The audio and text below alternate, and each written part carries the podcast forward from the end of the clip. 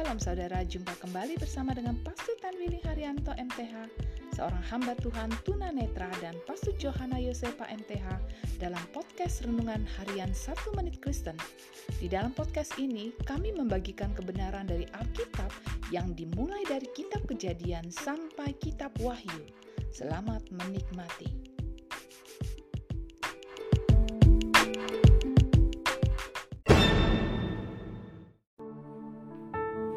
Saudara yang berharga di mata Tuhan, senang dapat jumpa dengan saudara.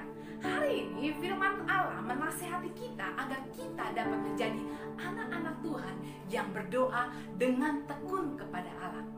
Ketika Ishak mengetahui bahwa istrinya mandul, maka Ishak memohon kepada Allah agar Allah memberikan keturunan kepadanya.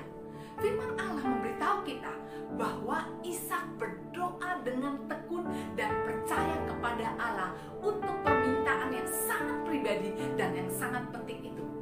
Hari ini, apakah saudara memiliki masalah yang sangat pribadi dan sangat penting?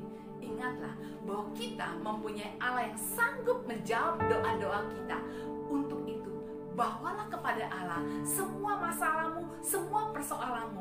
Marilah kita berusaha membangun sikap untuk tetap percaya dan bertekun dalam doa-doa kita kepada Allah, dan kau akan lihat mujizatnya.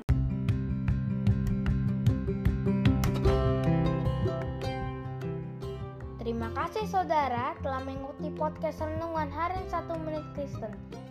Doa kami kiranya kebenaran yang saudara terima akan membuat saudara semakin berakar di dalam Tuhan dan bertumbuh dan berbuah lebat di dalam Tuhan.